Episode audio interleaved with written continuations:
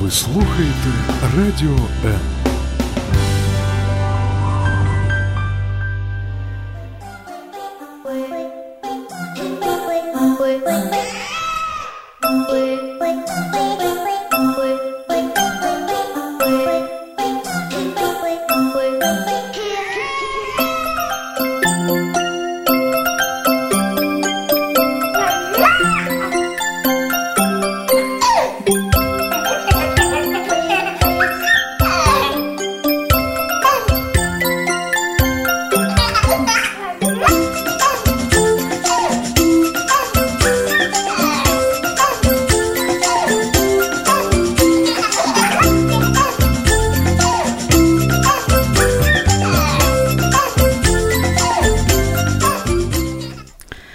Я буду есть в манке комочки и спать буду крепко в обед.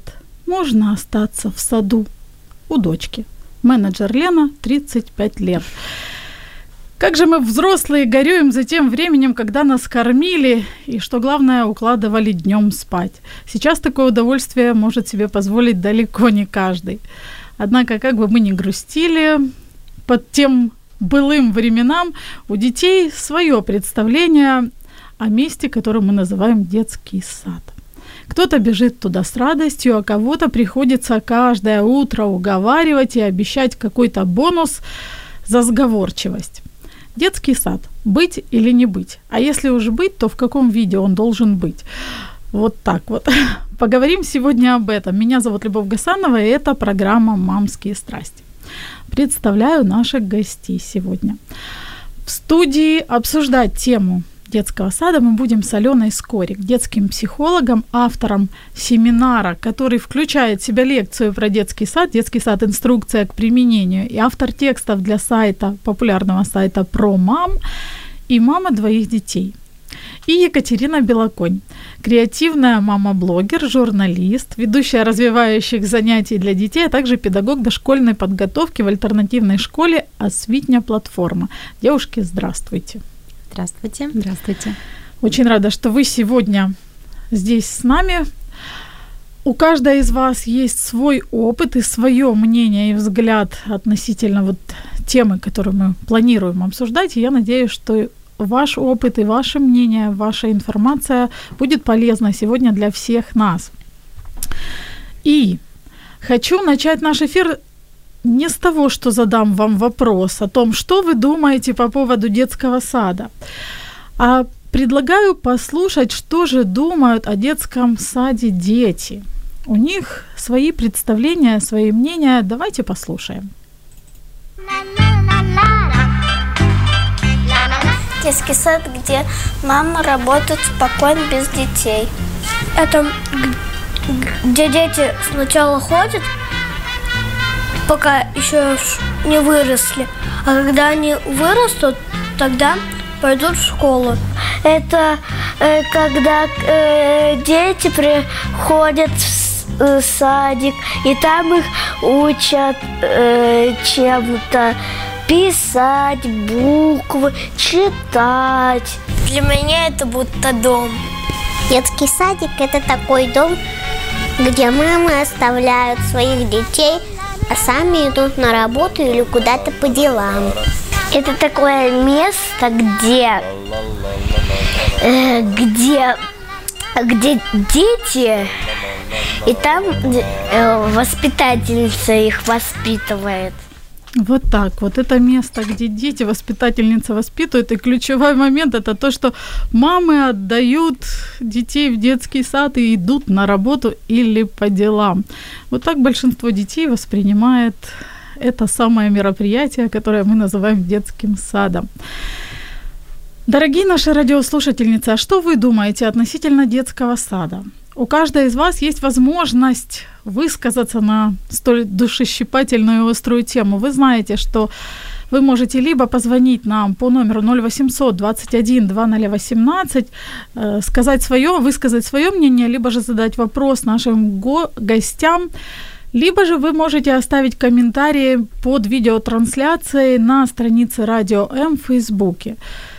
Для самых активных у нас традиционно шикарные подарки. Первый подарок э, – это книга, детская книга, которая называется «Афиновый ведмедик» Анастасии Волхвовской и э, Яны Фифеловой. Книга – это календарь мрійників. Очень замечательная, очень хорошая и очень интересная, увлекательная книга. Чем же она интересна? Тем, что вам не нужно придумывать ежедневное развлечение. Вы просто открываете книгу. В этой книге есть календарик. Кроме разных историй, есть еще и календарик, где в каждый день предлагается вам с ребенком что-то сделать. Ну, например, 5 там, июня это будет день угощения друзей, день э, разноцветных носков, день еще вот чего-то увлекательного, интересного. Вы открываете книгу, читаете, получаете удовольствие и развлекаетесь вместе со своим ребенком. Чуть позже я вам зачитаю вот такое начало этой книги. Вы когда услышите его, просто будете обрывать наши телефоны, звонить и э, задавать вопросы, принимать активное участие для того, чтобы получить эту книгу в подарок. И, кстати, подарок этот возможен благодаря нашим партнерам издательству «Виват». И еще один подарок. В прошлый раз Татьяна из Киева выиграла уже два билета на фикси-шоу. В этот раз есть возможность у жителей таких городов, как Сумы, Полтава, Харьков, Днепр, Краматорск, Кременчук, Каменская, Константиновка, Мариуполь, Бердянск, Горышни, Плавни и Покровск. Любому из жителей этого города мы готовы подарить два билета на фикси-шоу. Очень интересное. Говорят, что дети больше 10 минут не могут усидеть на месте, просто пускаются в танцы, активно участвуют. Это интерактивный спектакль. Так что звоните 0800 21 2018, телефон бесплатный, или же пишите под стримом на странице Радио М в Facebook. Девушки, ну, наконец-то я, в общем-то, приступаю к нашим опросам, допросам, расспросам. Катя, я помню твой э, пост в Фейсбуке в прошлом году, в сентябре, когда ты писала, что наконец-то вот вы решили, что ты решила, что пора Еве э, в детский сад. Ну так, подумала. У меня вопрос. Почему все-таки ты решила, что пора? Потому что, ну, ты такая креативная, творческая мама. Мне кажется, Еве вообще не скучно с тобой. А, Еве на тот момент было уже почти 4 года, но, тем не менее, мы не попадали по очереди в детский сад э, в Киевской области.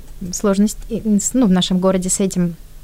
И а, ну, в общем-то, вопрос детского сада у нас э, хотя бы по этой причине до этого не стоял.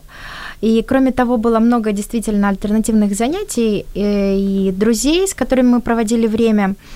А, в общем-то, необходимости посещать сад не было. Но летом и ближе к осени все наши друзья уже по возрасту кто пошел в частный сад, кто все-таки попал по очереди. То есть мы остались немножко э, так одни, можно сказать, да, без, без общества, без друзей на какие-то периоды. И я стала замечать, что Еве все же скучновато проводить время дома и даже со мной. Меня уже физически не хватало на какие-то активности, развлечения. Э, вот я видела, что ей хочется что-то новое узнавать, общаться. То есть возраст уже, ну, пришел как бы сам по себе я все-таки э, озаботилась вопросом детского сада, вот, и стала подыскивать что-то подходящее, что-то интересное. Ну, как считаешь, зачем ребенку нужен детский сад? А, я бы не сказала, что он именно нужен, прям необходим. Возможно, он больше нужен мамам, и предвзятое какое-то, ну, мнение вот э, такое, или же связанное с занятостью мамы. А, Ребенку он иногда желателен, иногда можно обойтись и без него. Я бы отметила только некоторые моменты, которые дает именно сад и больше никакой другой социум. Это, а, во-первых, ну, скажем так, 90% самостоятельность, потому что ребенок остается а, в какие-то моменты сам и надеется только лишь на себя в эмоциональном, психологическом плане и физическом. Больше такое, ну, как мне кажется, такой э, ситуации, такого э, как бы обстановки так не создаст никакое другое общество, ни развивающее занятия, ни друзья во дворе, э, именно в саду. Вот ребенок сам он полагается на себя. И еще он учится какому-то комфорту, вот ценить комфорт э, в отношении себя, будучи в социуме, не мешая другим. Этому тоже нужно научить либо мама дома объясняет, либо э, воспитатель.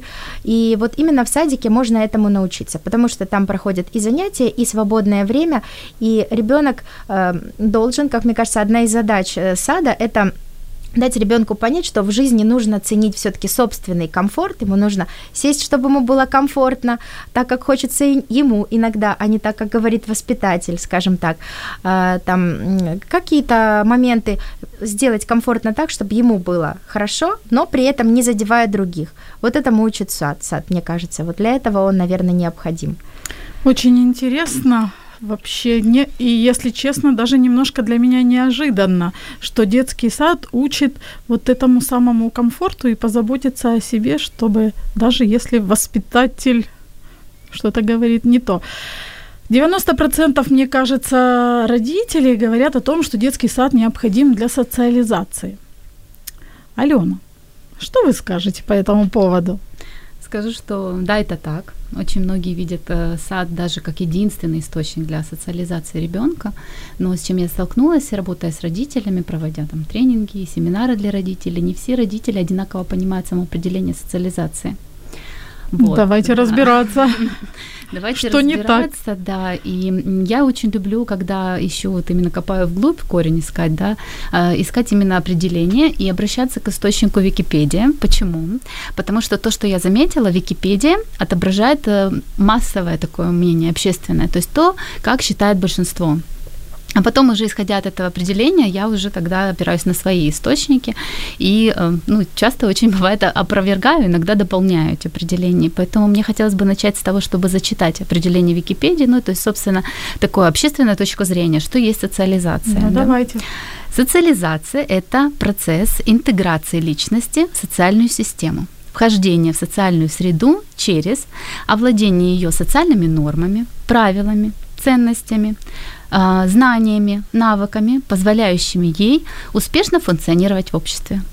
Вот такое вот закрученное, я поэтому специально зачитываю, чтобы ничего не упустить. Да. никто ничего не понял. Если по-простому сказать, то в целом это получается социализация видится как способность человека существовать в обществе, придерживаясь норм, социальных каких-то правил поведения. И меня всегда а, это определение, вот честно говоря, внутри не устраивало. Пока я не услышала тот ответ, э, извне ответ, и первый раз я услышала определение социализации от Гордона Ньюфолда. Это канадский ученый, э, доктор психологических наук, э, и я обучалась в его институте, и мне очень отозвалось его определение, которое все-таки дало мне такое понимание, чего же в этом определении не хватает. И посмотрите, если обратить внимание на то, о чем говорится в этом определении, то здесь очень много о внешней стороне, как человек себя проявляет в обществе, как человек там Нормы, правила, Да, конечно. но ничего не говорится о том, что происходит внутри. То есть из чего человек усваивает эти нормы, усваивает эти правила. То есть, а что у него внутри в этот момент? И получается, что на самом деле э, социализированный человек по Гордону Ньюфолду, по его определению, э, это тот человек, который умеет э, быть частью общества, то есть успешно функционирует в обществе, но при этом оставаться в контакте с собой. То есть то, кстати, о том, о чем говорила Катя. То есть социализация это отнюдь не воспитанность, это отнюдь не а, удобность, э, там, умение в каких-то процессах. Дисциплина. Дисциплина, да, там, не знаю, какие-то вот правила, нормы поведения, потому что а, если так вот смотреть даже на нас, на взрослых, да, социализированный человек, да, но все ли мы а, в обществе, например, когда мы находимся, можем, например, отстоять свою точку зрения корректно? Все ли мы можем, когда мы, например, в коллективе, не слиться с точки зрения коллектива, а в этот момент чувствовать, а чего я хочу, а согласен я или нет, а корректно, то есть не, не спорить, да, там, выходить в агрессию, а действительно обосновать свою точку зрения, может быть, да, то есть оставаться в контакте с собой и одновременно быть частью общества, вот это вот очень важно, и то, что мне хочется сделать акцент а, про а, социализацию, то есть думать о себе, но принимать внимание других людей. Возможно ли научить ребенка быть в контакте с собой параллельно с посещением детского сада? Либо же сначала нужно научить ребенка быть в контакте с собой, а потом его уже отправлять в детский сад?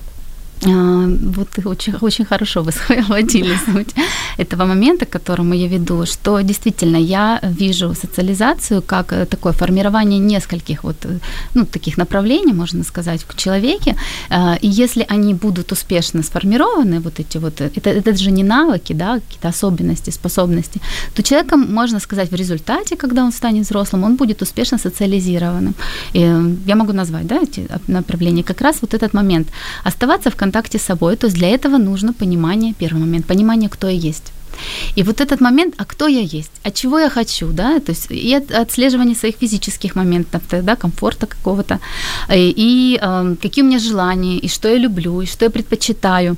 А, эти моменты э, форми- начинают формироваться у ребенка приблизительно, вы знаете, кризис трехлетнего возраста, осознание себя, и продолжают формироваться в течение всей, всей жизни. То есть мы даже до сих пор, да, переоценка ценностей, знаем, кризис среднего возраста, кризис, да, задаем себе вопросы, Но это такие ключевые. рождения ребенка, потом еще. И все время переоценка ценностей. Но для этого нужно вот этот вот, это уже, наверное, как навык, умение заглянуть внутрь себя. И все-таки здесь, и Гордон Ньюфилд об этом говорит, о том, что детский коллектив не способствует формированию этого навыка. И а, есть такой вот пример, который он приводит, а, который просто, ну вот расставляет все точки над «и». Он долгое время работал в колонии с проблемными детьми а, и тоже опирается на этот опыт. И он говорит еще также, ну, опираясь по, по поводу того, что что нужно для формирования и понимания, чего я хочу, он приводит пример дети, которые в детских домах. Да?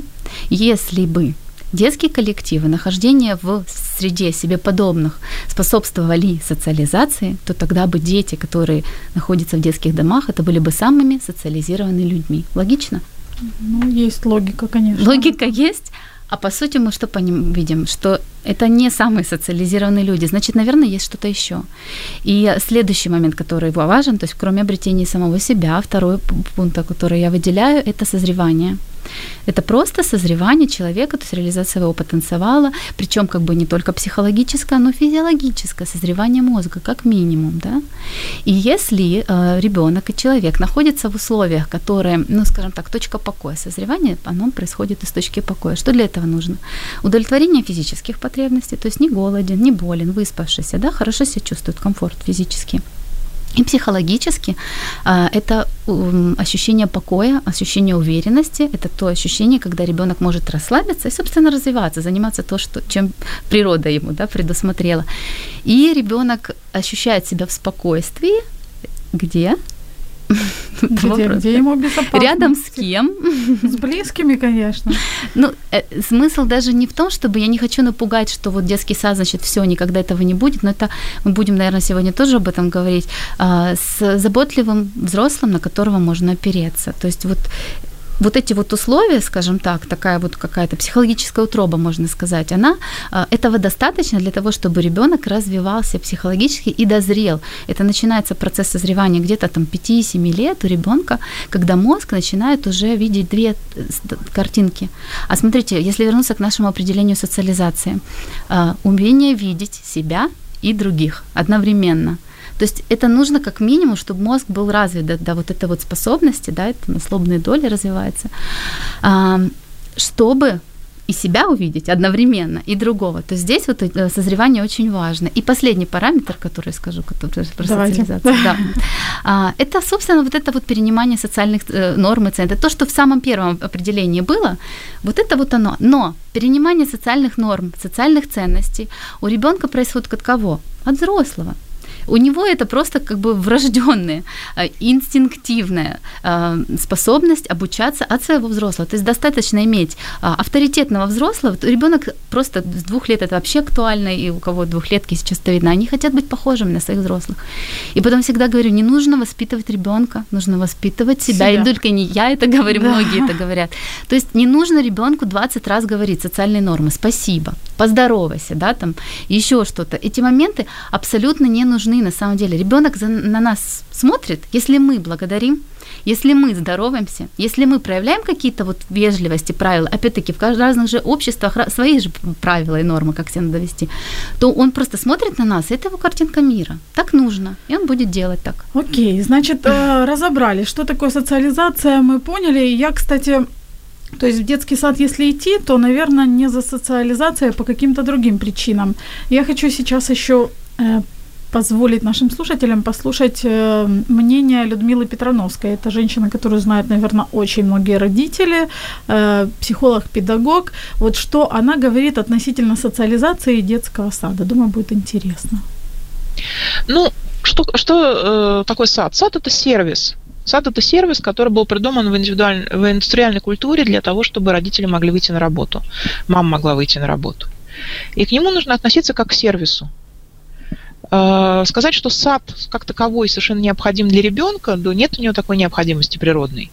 Да, у него есть, начиная с трех лет, необходимость общаться со сверстниками, но, в принципе, если вы имеете многодетную семью или если вы проводите много времени с, в общении с другими семьями, с детьми, если ваш ребенок гуляет во дворе, и там гуляют дети, э, или там как-то еще общается со сверстниками, этой потребность у него в достаточной степени удовлетворена. Э, потребности общаться со сверстниками 8 часов ежедневно у него точно нет. Э, поэтому отдавать ребенка в сад из-за какой-то мифической социализации, ну, как, наверное, смысла нет. Ну, кроме там тех случаев, когда иначе он совсем прям один и целыми днями только с бабушкой, хотя некоторым детям и это нравится. Я сразу хочу принести извинения, если мы разбили чьи-то вот э, представления и надежду о детском саде, что он выполняет функции именно социализации. Да, мне кажется, детский сад необходим в тех случаях, когда ну, нет другого выхода, и маме действительно нужно идти на работу, заниматься какими-то делами. Но аспект вот такой социализации, наверное, можно его компенсировать другими способами. Алена уже говорила о том, что важно, чтобы был заботливый взрослый рядом, и даже в детском саду. О том, как э, распознать и выбрать вот этого заботливого взрослого среди воспитателей, мы поговорим через несколько секунд. Оставайтесь с нами. Радіо М. Можливість. Радіо М. Мрія. Это программа «Мамские страсти», и сегодня мы говорим о детском саде. Быть ему, не быть, и в каком виде ему быть, и как, в общем-то, выбирать э, комфортное, безопасное место для своего ребенка родителям. В гостях у нас Алена Скорик, детский психолог, и Екатерина Белоконь, креативная мама и ведущая развивающих занятий для детей.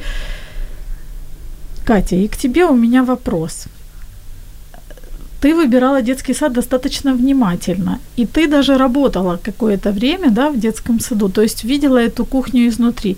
Как родителям распознать или выбрать вообще хорошего воспитателя? По твоему мнению, какие критерии должны быть э, у родителей? То есть каким он должен быть хороший воспитатель?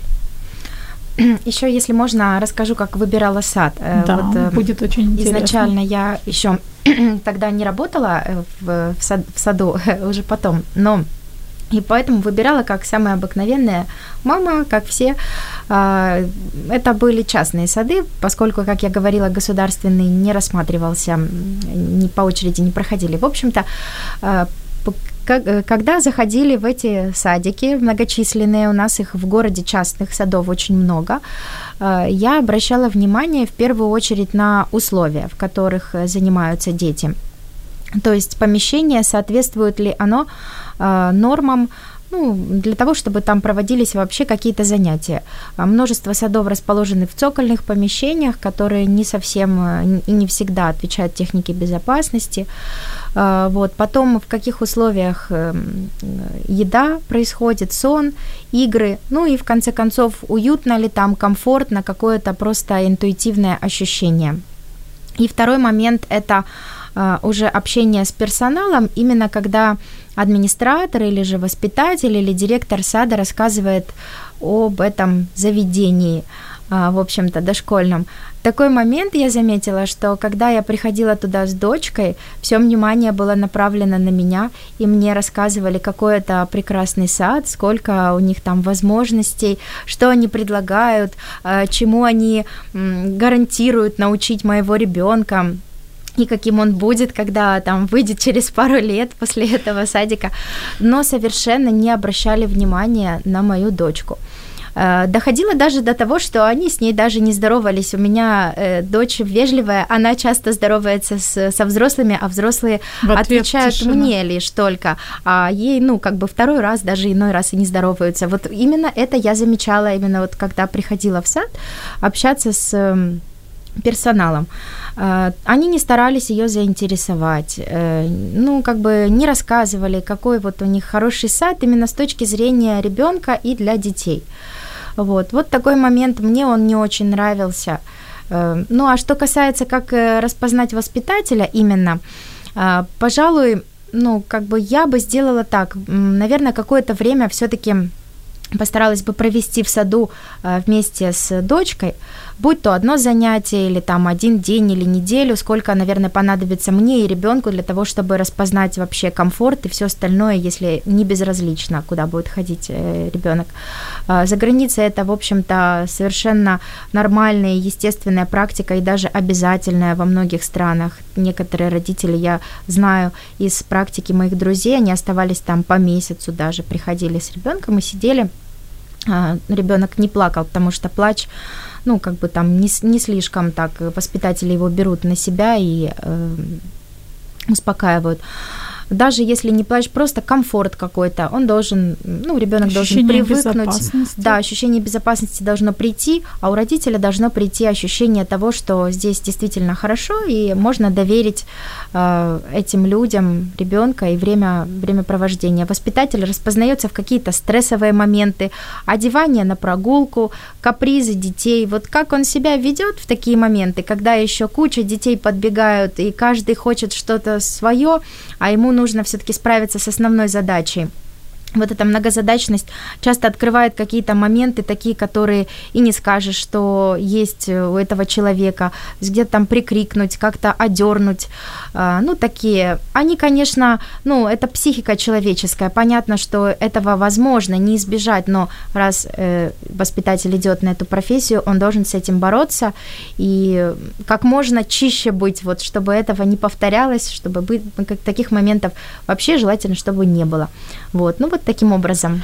А как вы считаете, если, например, выбрали садик, все вроде нормально, потом в процессе вы понимаете, что ваш взгляд на воспитание и обращение с ребенком кардинально или принципиально отличается от взгляда воспитателя, что в такой ситуации делать? Какие у вас могут Можно быть? Можно я начну? Да. Давайте, Мне сама постановка вопроса, вот это вот э, момент, да, что ваш взгляд кардинально отличается от взгляда воспитателя. А, я считаю, что ну и что? И вот по какой причине. Так. Потому что это не главный показатель, на который нужно смотреть. Нужно смотреть всегда по ребенку. Если ребенок очень хорошо адаптируется и чувствует взрослых, которые с ним рядом, которые берут ответственность на себя, которые о нем заботятся. И если ребенку с воспитателем, который совершенно не так, как родители видят, вообще воспитывают, но ему с ним комфортно, ему с ним безопасно. Если у него что-то случилось, он идет за помощью, обращается к этому взрослому. Дома он не демонстрирует никаких, вот э, потом я буду, наверное, сегодня позже, да, говорить по моментам, которые обращать, ни тревожности, ни агрессии, ничего. То есть ребенку хорошо с этим взрослым, он ему доверяет, то ну и что? что мы смотрим на это по-другому. Мы можем, конечно, как-то корректно сказать, если что-то прям совсем кардинальное из ряда вон выходящее, да, но это не самое главное, я бы так сказала. Катя, дополнишь? Ну, я бы тут я абсолютно согласна.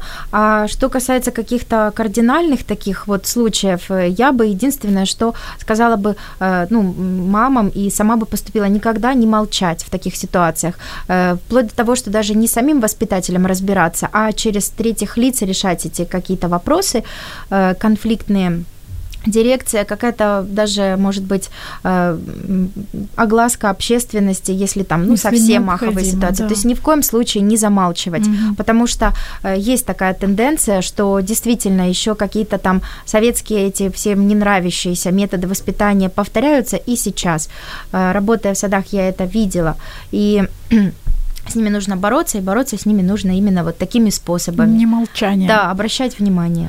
На самом деле я очень благодарна Алене за ее ответ. Он неординарный и непривычный для большинства родителей, потому что мы сейчас очень много читаем литературы по психологии, и, соответственно, мы думаем, что ай-яй-яй, как же ж, если кто-то другой будет с другой точкой зрения и влиять на нашего ребенка. И вот это совершенно замечательно, что вы сказали. И мне кажется, ребенок, который, вот как вы говорили, в контакте с собой, он способен коммуницировать э, с людьми, со взрослыми, у которых другая, другое поведение, не такое, как у родителей. И вот у нас, э, у нашей слушательницы Марины есть вопрос. Подскажите, как именно лучше говорить с ребенком про контакт с собой, и как родителю помочь ему быть готовым к садику в этом плане? И как вообще проверить, что он в контакте с собой? А, ну, про контакт с собой это такая, конечно, хорошая очень фраза, но я все-таки думаю, что дети дошкольного возраста в целом, они очень импульсивные, эмоциональные, они у нас находятся здесь и сейчас, и в целом они в контакте с собой всегда, с самого рождения. И здесь очень важно этот момент просто не задавить. Другой вопрос понимания более взрослым, да, то есть именно учитывать свою точку зрения, понимать, да, и то, другую, про вот этот контакт с собой, то это происходит с развитием, это происходит с доверительными отношениями, опять-таки, с разговорами ребенка с ребенком о том, ну, у меня сейчас дочки уже ближе к шести, у нас уже часто такие разговоры, он говорит, мама, я увидела, что вот так вот. А я говорю, а что ты думаешь по этому поводу? Как ты считаешь? То есть обращаться к нему, эм, стимулировать, наверное, мышление, какие-то свои выводы, вот эти вот процессы, да. Но я разделяю понимание контакта с собой, то есть вот именно то, что мне сейчас нужно и хочется, я считаю, что не с рождения это есть у ребенка, главное просто через страх, через повышение тревоги ему это не задавить, чтобы он перестал, наоборот, себя чувствовать. Отлично. То есть родителям не сильно нужно беспокоиться по поводу того, как научить его быть в контакте, а лучше беспокоиться Да. по поводу того, как не испортить.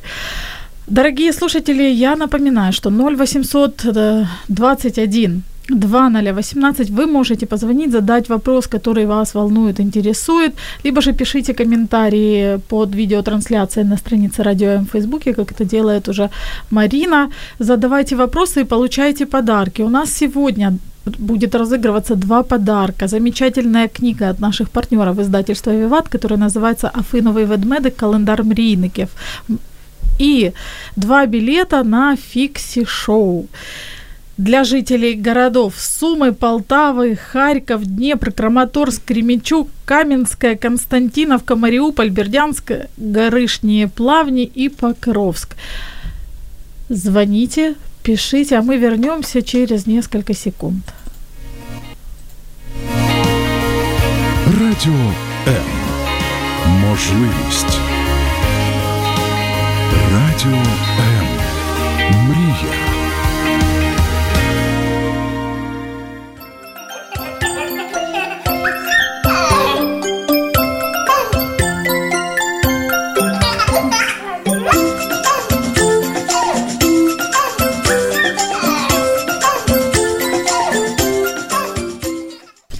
Это программа «Мамские страсти», и сегодня мы говорим о детском саде, насколько он необходим и как сделать так, чтобы ребенку было в нем комфортно.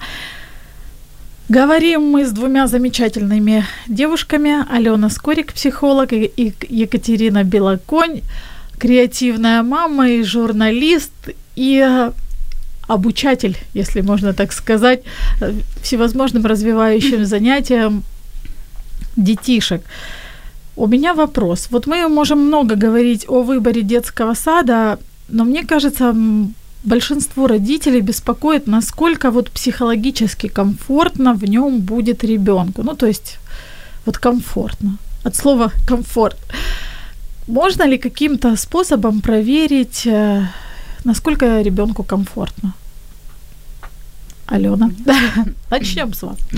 Хорошо, я хочу ответить на этот вопрос, э, приведя научные исследования. А, Они будут, наверное, тоже сегодня неожиданные. как и многое, что я говорю. А, были а, проведены исследования, 9 исследований, на самом деле, которые буду говорить, на э, результаты которых я буду опираться в странах США, Европы.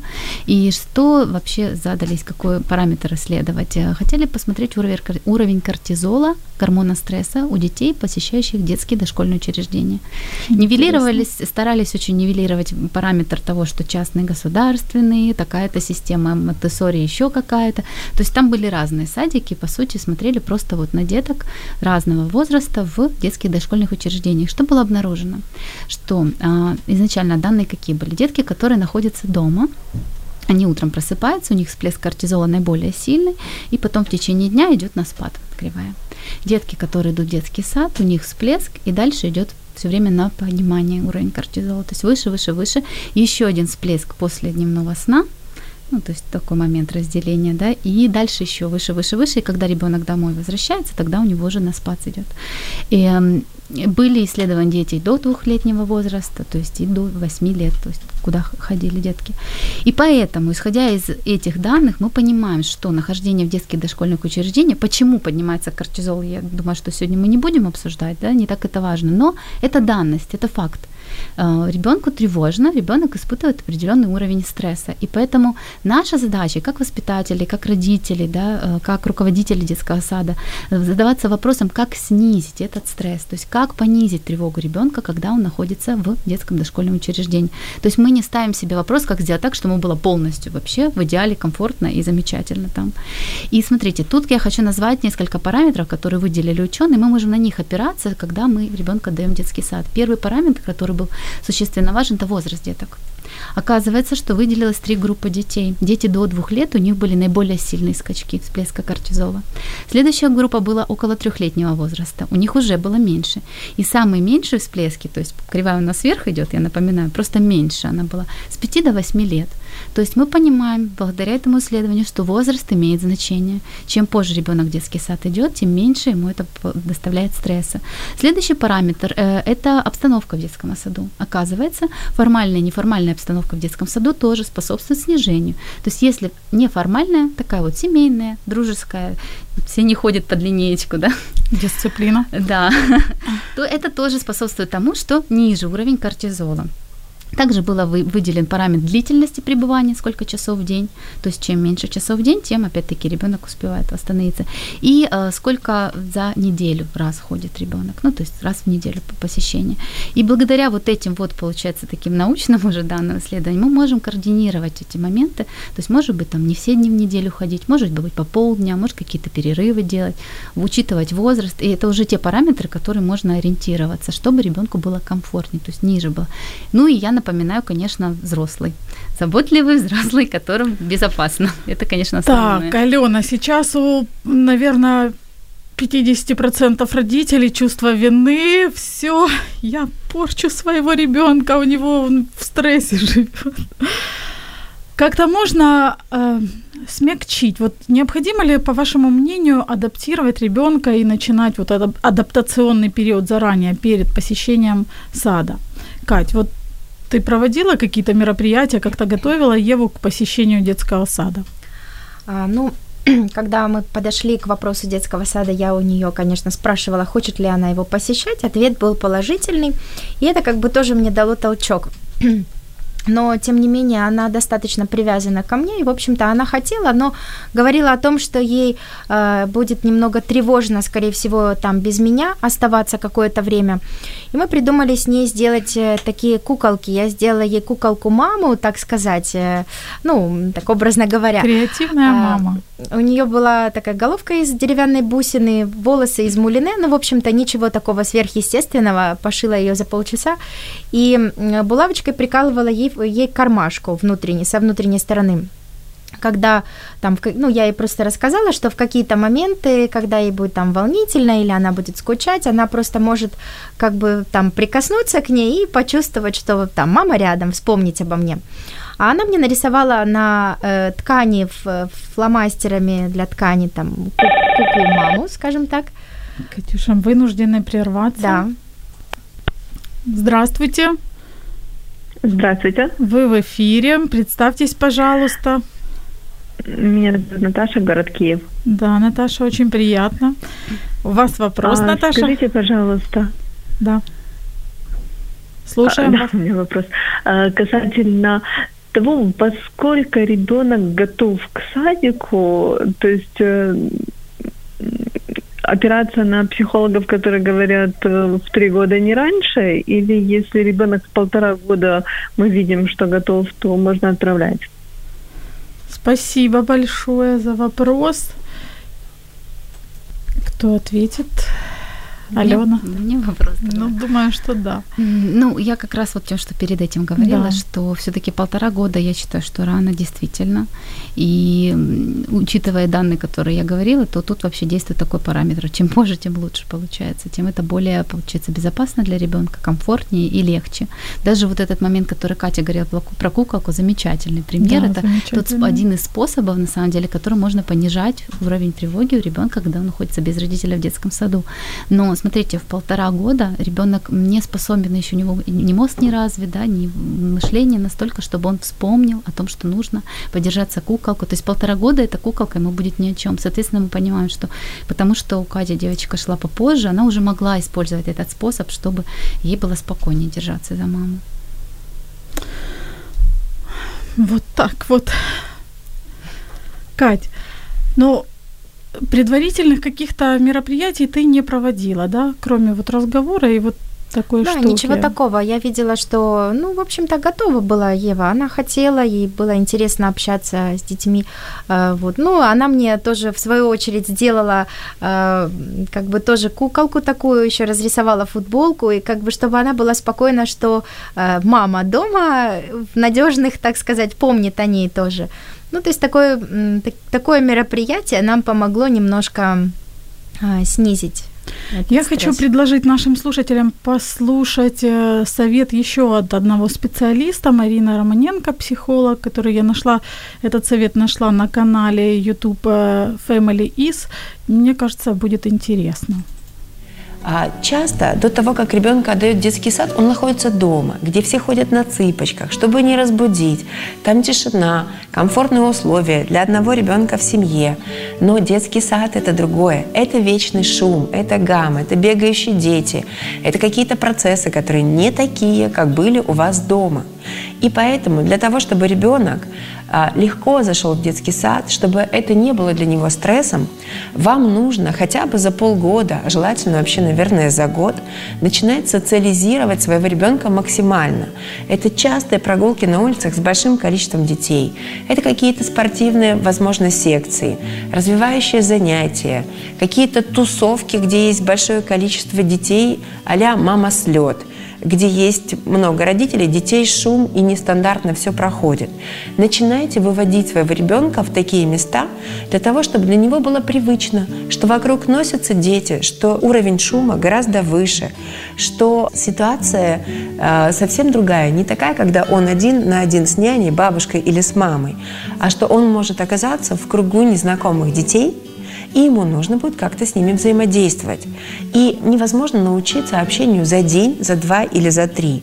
Поэтому минимум полгода до того, как вы планируете отдать ребенка в детский сад, усиленно, пожалуйста, выводите ребенка туда, где есть другие дети, и давайте возможность им как можно больше общаться.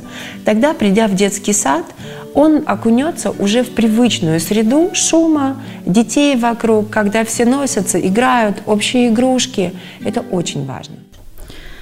Вот такой совет. Алена, что-то скажете? Можете прокомментировать? Полезно? Что мы только что услышали противоположную точку зрения. Такое тоже есть. И действительно нужно прислушиваться, как, как, а какая больше ложится, или как, которая больше На до сердце, да. а, родителям. Поэтому да, есть и другая такая точка зрения об этом. Но вы не рекомендуете адаптировать ребенка. А, моя точка зрения по поводу адаптации такая, что можно, конечно, заниматься адаптацией, ну, немножко другим образом. Я бы рекомендовала, может быть, рассказывать сказки, играть в игрушки, допустим, такие проигрывать ситуации, которые могут там случиться, читать, возможно, книжки ребенку там, о детском садике, проговаривать, ну, что будет, ходить на прогулки, смотреть мимо детского садика, как там все происходит. Но это все хорошо, это все нужно делать, но нужно нужно понимать о том, что невозможно ребенка адаптировать к опыту, которого у него никогда не было.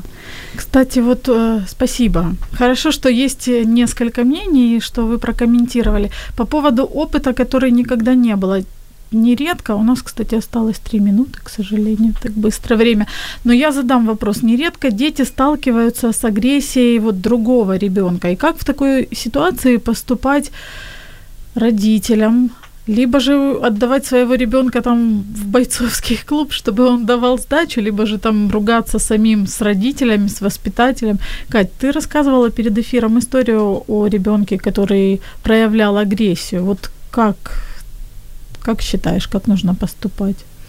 Ну, я думаю, что здесь, э, наверное, даже вопрос больше к психологу все же. Я видела это со стороны, э, что действительно мальчик был очень развит, э, он с самого детства ходил в детские сады, и родители, когда приводили его в сад, с гордостью говорили о том, что ну, я как бы выражала свое, так сказать, восхищение ребенком его зданиями, э, будучи еще не зная о том, как он себя ведет в коллективе. Это были первые дни, когда его привели. И родители, я запомнила это, они говорили с гордостью о том, что да, мы с ним э, с детства как со взрослым общаемся. Это было действительно очень заметно. Мальчик был очень агрессивный, и он э, постоянно хотел кого-то задеть, зацепить, ударить. То есть не справлялся со своими эмоциями, которых было, очевидно, очень много выражал их в такой форме. Вот. Ну, а как с этим бороться, это уже вопрос психолога скорее, Алена, да. у нас одна минута, быстро, да. да быстро ответить. Если я буду с точки зрения, если я, например, да, вы родитель, и вашего ребенка ваш ребенок приходит и обижает, я бы две тактики. Первое, что нужно сделать, это проверить, то есть пойти спросить детский сад, а как обстоят дела, то есть узнать у воспитателя, может быть, понаблюдать, действительно ли это так, потому что это может быть а, не а, то, что реально происходит, а просто способ вашего ребенка что-то до вас донести, что-то сказать. И может быть этого нет. То есть проверить этот момент, да. А второй момент тогда уже, если что, идти к руководству садика, к воспитателю и э, говорить, что нас это вот не устраивает, мой ребенок жалуется, давайте что-то будем с этим делать. Ни в коем случае не занимать позицию, что э, этот ребенок плохой, э, э, этот ребенок агрессор, потому что нужно помнить, что ребенок это просто он заложник ситуации. И если он демонстрирует агрессивное поведение, то на это есть какие-то причины. И это, конечно, глубокая работа и с родителями этого ребенка, и с коллективом детского садика. Но в любом случае не своего ребенка учить защищаться и давать сдачу на карате, да, как вы говорили, а обращаться к воспитателю, чтобы он внутри, как взрослый, решал эти моменты и где-то не допускал, где-то контролировал вот эти конфликты. Все, я закончу. Если взрослый воспитатель ничего не делает, тогда это уже другой вопрос. У нас, к сожалению, во-первых, заканчивается время, оно уже катастрофически подошло к концу. У нас есть еще комментарий от Александры и вопрос, комментарий с вопросом, как вы относитесь к садикам, где дети в группе от 3 до 6 все вместе. И вот ее опыт говорит о том, что это нормально, и есть свои положительные стороны. Опыт, э, я так понимаю, что ходили дети в садик э, как написано в Чешской Республике, но здесь воспитатели говорят обратно. Я просто вас прошу, если у вас будет возможность, прокомментируйте уже под видеотрансляцией. Я могу быстро ответить, Давайте, то есть да. я за разновозрастные группы. Ага. Все. Хорошо. Время закончилось, вопросы еще остались. Я хочу сказать спасибо и Алене, и Кате за то, что вы сегодня были, за то, что вы говорили то, что вы думаете, делились своим опытом. Хочу поблагодарить и Александру, и Марину, и Наталью, которая нам звонила. Мы после эфира сделаем видео с розыгрышем подарков. У нас сегодня два подарка. Это книга от партнеров издательства «Виват» и два билета на фикси-шоу. Мы их разыграем. Вы сможете посмотреть, кто же стал победителем тоже на странице Радио М под видео. Ну, а мы услышимся с вами в следующий четверг. Всего доброго, до свидания. До свидания. До свидания.